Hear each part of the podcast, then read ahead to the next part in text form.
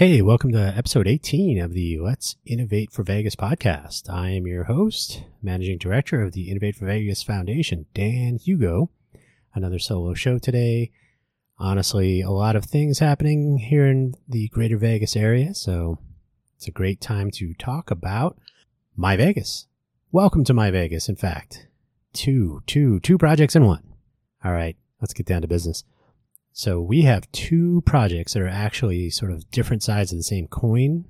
The Welcome Project and the My Vegas Project. So what are they about? We are supposed to be a smart city.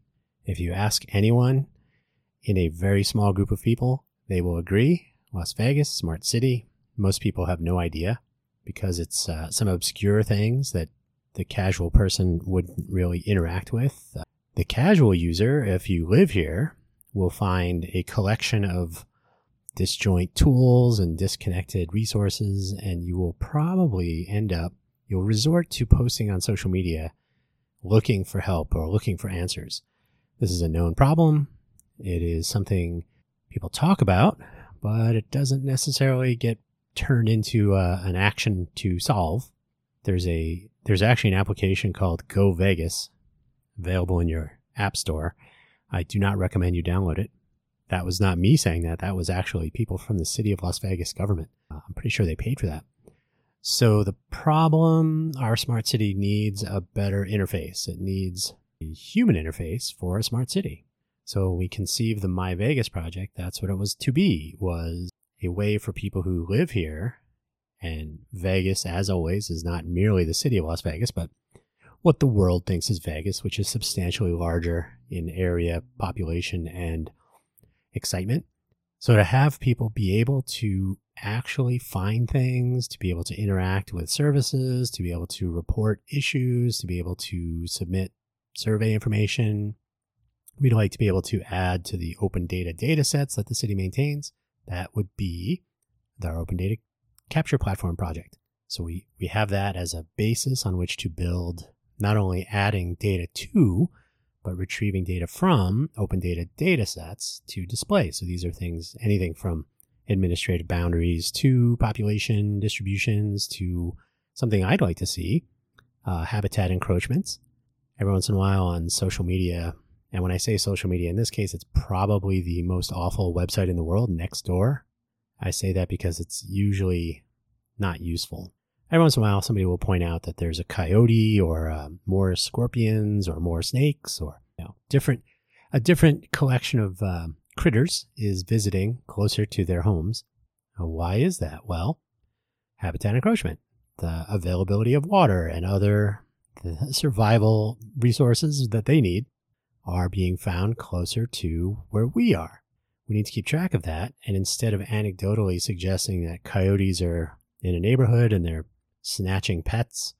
That's what they do. Uh, when multiple wild animals are together, especially especially pack animals like coyotes and wolves, they will hunt out something to eat. Fluffy might be uh, dinner. That's uh, sad but true. I'm not trying to be dismissive. I'm saying that that's how that works. So by posting something on a text only discussion forum like Nextdoor, you don't actually gather data. You only gather anecdotes. The data would be like a point on a map. And what did you see? One coyote? Ten coyotes? Where else did somebody see those people? Those uh, people, those coyotes. When was it? Where you know what time of day? What time of year? These are things that are easy to do. So the My Vegas platform began its life as a um, like, hey, we should be able to talk to our people here in the city bi-directionally and be able to not only collect data for the open data data sets, but, but display the data that we have probably the Open Transit project will make its way into there as well. So we have the Open Data Capture Platform, Open Data Capture Platform, which I already said, uh, Open Transit, and the vLocal project, obviously, which I've talked about in a previous episode. Not to mention Smart Social, right? Smart Social would be the the communication layer of the My Vegas portal, if you will. So now I have a human interface for our smart city. I have a way to communicate with other people and maybe things. I have a way to get around. I have a way to identify myself.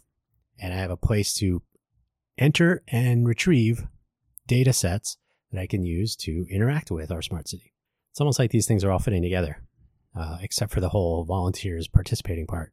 So now, if you look at um, LVCVA has a website, the Las Vegas Convention and Visitors Authority, and here again, Vegas is not necessarily Las Vegas, even though it's in the name. It's actually, you know, includes very specifically the convention center and other convention centers. You know, so LVCC, the Las Vegas Convention Center, but also the the existence of some 155,000, I think it is, um, rooms in the various resorts and hotels, the other convention centers in the resorts, the other event venues that are not necessarily convention centers. I'm sure if if 10,000 people show up to go to the racetrack or to uh, Area 15, well, that that would be very full. But yeah, not everything is a convention center. When there are big giant gatherings, uh, f- world food truck events are outside probably. So there's a lot of people coming to Vegas. 40 million, according to that website. Um, back to eh, not quite pre-pandemic, but mm, we'll get there. So 40 million people a year. How did they interact with My Vegas? So the Welcome Project was to be My Vegas, but f- geared for people who are only visiting. So if you visit Vegas, you don't necessarily need to know where coyotes are, although that might be useful depending on why you're here.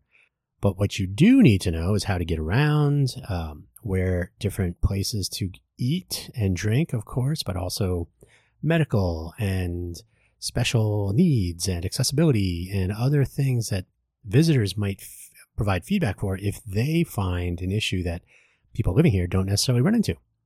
If I live in Vegas, I am not hanging out on the strip. I don't see the sorts of problems or issues or even good things, right?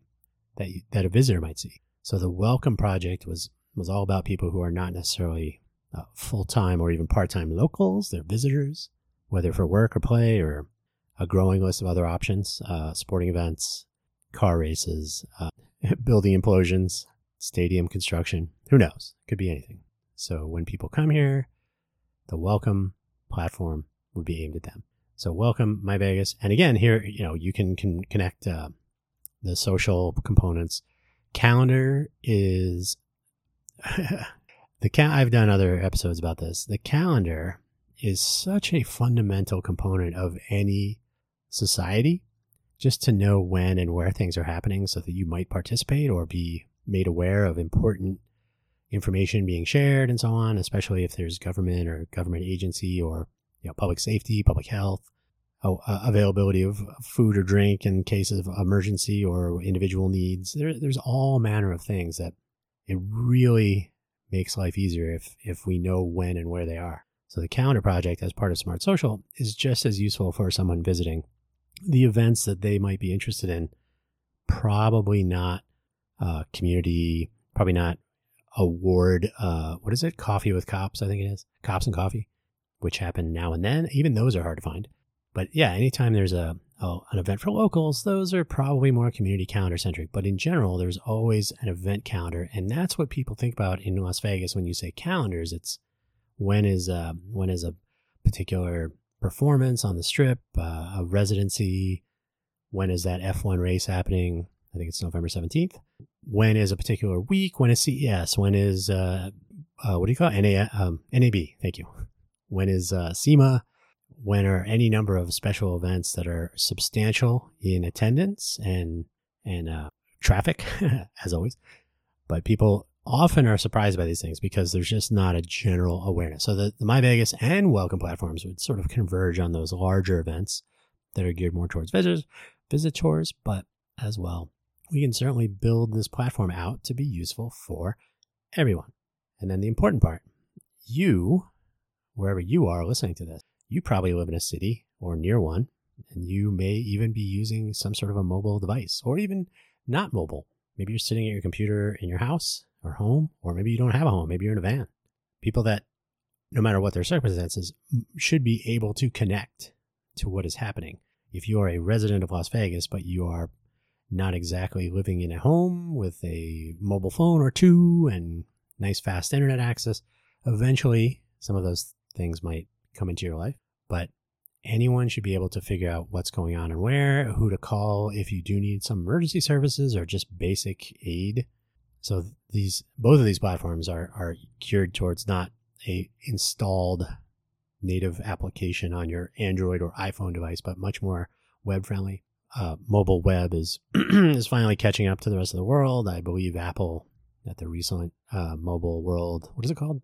Mo- mobile, oh, worldwide developer, yeah, worldwide developer conference. They announced that they're kind of supporting uh, progressive web apps now um, with some caveats, but at least now it's a little bit more possible to not have to install to have access to usable, useful information, an app like experience on your device. And that can be on your desktop browser, on your laptop, on your phone, in a library or other shared area where you have access to computers when you can, or other people can look up information for you if you don't have one of those things making these things generally available is an important component uh, at city scale because, again, not everybody has all these tools. So if we can make information easy to find, easier at least, and if we can make it available on many devices in many contexts, then more people can participate with information and action.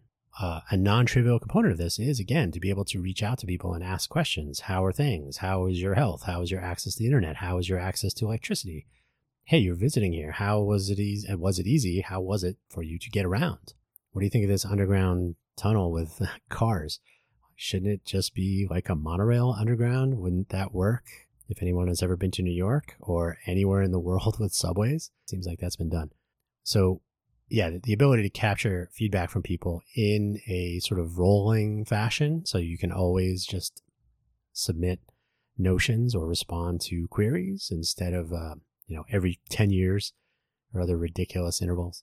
So yeah, the ability to always talk to people. And then one of the more important things when you use mobile web, mobile browser, any browser technologies, the web is pretty much able to be accessible. The technology has been around for a long time. WAI-ARIA is pretty accepted, pretty well and diversely implemented and, and available. So that's the I do not remember once again what the acronym is, but it's accessibility standards for uh, web based content. So you apply some markup. If you're a nerd, you know HTML markup and you can uh, add some attributes and you can tell the browser where certain elements are so that they they can be translated more easily and provide for, you know, vision or hearing impaired or other special access requirements to navigate and to interact. So these things have already been done. They're probably done in your mobile platform um, app, your native mobile app platform tools, but you can do it once in the web and uh, you can make changes without having to force a reinstallation, without having to update people with different versions of apps and whatnot. It's just always going to be current. So once you have your accessibility tackled, why not make your app, your web app, your your mobile web app, web, mobile first web app, in fact, maybe even progressive web app? Why not make it internationalized so that anyone who speaks any language or who can read or or listen to any language, depending on their accessibility options that they're making use of, uh, why not have this content available in multiple languages? This way, for example, if I'm looking at the My Vegas portal, I want to see where the buses are. Don't use that stupid transit app. It's crap. Just check and see what the schedules are posted by our local regional transit commission. Thanks in part sometimes with shaking fist and frustration uh, from Swiftly, thanks in part to Swiftly, f- with that frustration. But you may want to uh, find out where this uh, this next bus is that you're waiting for to get downtown or to the strip or to the airport or wherever. Work, play, school. You probably have some idea if you are a regular bus rider. Although on July 1st, they will be changing the schedules, which good luck. There will be countless people who are frustrated by these changes once again. They did a awful job on January 27th, 2023, when they rolled out other schedule changes. So keeping people informed is great, and they probably will try to do so in English and Spanish. Suppose you don't speak those languages. Suppose, in fact, on the welcome side, I'm here from, eh, well, pick a country where they, they, and thus maybe perhaps the person visiting do not speak English as a first or any language. Well, hopefully you speak Spanish because otherwise you may be out of luck. You may have to You'll, you'll have to see what you can uh, find out. Countless times I've seen people visiting from other countries. I am, uh, in case you have not listened to other uh, episodes of this podcast, I do ride the bus. I sold my car many years ago, having not used it for extended periods when I was traveling for work. And so I've settled into the absolute convenience of not having my car broken into, my catalytic converter stolen, or other trauma from having a vehicle that I would not need. So I make uh, substantial use of the bus. Countless times I've tried to help when I can. People from other countries who do not speak English or Spanish trying to get around. There's a lot of pointing at screens, a lot of uh, joking. I'm joking, but uh, you know, speaking slowly and loudly that doesn't actually help. But hey, why not make your web-based content internationalized, and so it can be localized for not Las Vegas, but localized to the person viewing it, trying to use this content, viewing it or listening to it or whatever their interaction to get to the airport, to get to a hospital, to get to the resort that they have uh, reservations at, to get to a restaurant. You can use Google Maps, yes, but now there are efforts to promote and advertise for various things in Vegas and making that as easy as possible, making use of existing technologies. Well, that's, that's low hanging fruit. So that's part of the welcome in the My Vegas project. There's more. There's other stuff. These are um, these are what we're looking at. So another component of this, and I know we're getting getting close to the end here, wrapping up a, a solo episode. There's plenty of other stuff to do today. By the way, I don't know if I mentioned this. It's the 21st of June. You didn't hear this from me, but it is my birthday today. Thank you for listening. I will count that as uh, one of my gifts that I didn't even ask for. But uh, thanks. Thanks for your well wishes, I'm assuming. So we are going to be reaching out to non Las Vegas innovators. Our mantra has always been local innovation by local innovators. Our foundation name, obviously, is Innovate for Vegas. I've also said several times that Vegas is not merely the city of Las Vegas, it's a region. It's much larger than any administrative boundary. You could argue it's a state of mind. In fact, if you listen to the vLocal episode, our boundaries may be global. They may extend to wherever you are, wherever wherever anyone wants to be a local they may be looped in. So, what we'd like to do is start having local and non local innovation. That is, oh, non local and local innovators innovating for Vegas, but not necessarily in Vegas. So, when you think about it, as I've mentioned, 40 million tourists coming to Vegas every year. That's our run rate. Obviously, it varies a little bit here and there, but about 40 million people. If we build Welcome and My Vegas well, they could just as easily be Welcome and My Anywhere my Anytown USA, if you will. Anytime anybody travels, they should be able to get good information about health and safety, about fun, tourism stuff. They shouldn't rely on antiquated information or what I call the information fire hose. This is a common thing. Just tell people everything. The world is shifting to AI. So if we have everything, we can train our AI on everything and then rather than being presented with 25 web pages on my phone with everything to do, eat, listen to, drink, watch, smell, taste, sit on here in Vegas, uh, presented on one giant infinite scroll web page. How about going back to the old days of the Google simple website? And I hesitate to use the uh, the Windows, Microsoft Windows. Um, what is it? Where, what do you want to do today, or where do you want to go today? So why not use the AI tools that are available not to create resumes and job recs so that nobody ever has to read or do anything or to cheat on homework? How about I would like to eat some Ethiopian food today and get a usable response and maybe using cues based on uh, current location, maybe some other interests, maybe, you know, this is a, I'm designing it right here uh, on this episode. But suppose you made this interactive experience such that rather than a fire hose of frustrating, bad, badly interfaced information. And even My Vegas Unwelcome would benefit from this in general, right? My Vegas, you don't have to navigate 25 layers of menus to figure out how to report a beehive that might be endangering kids. The voice of experience.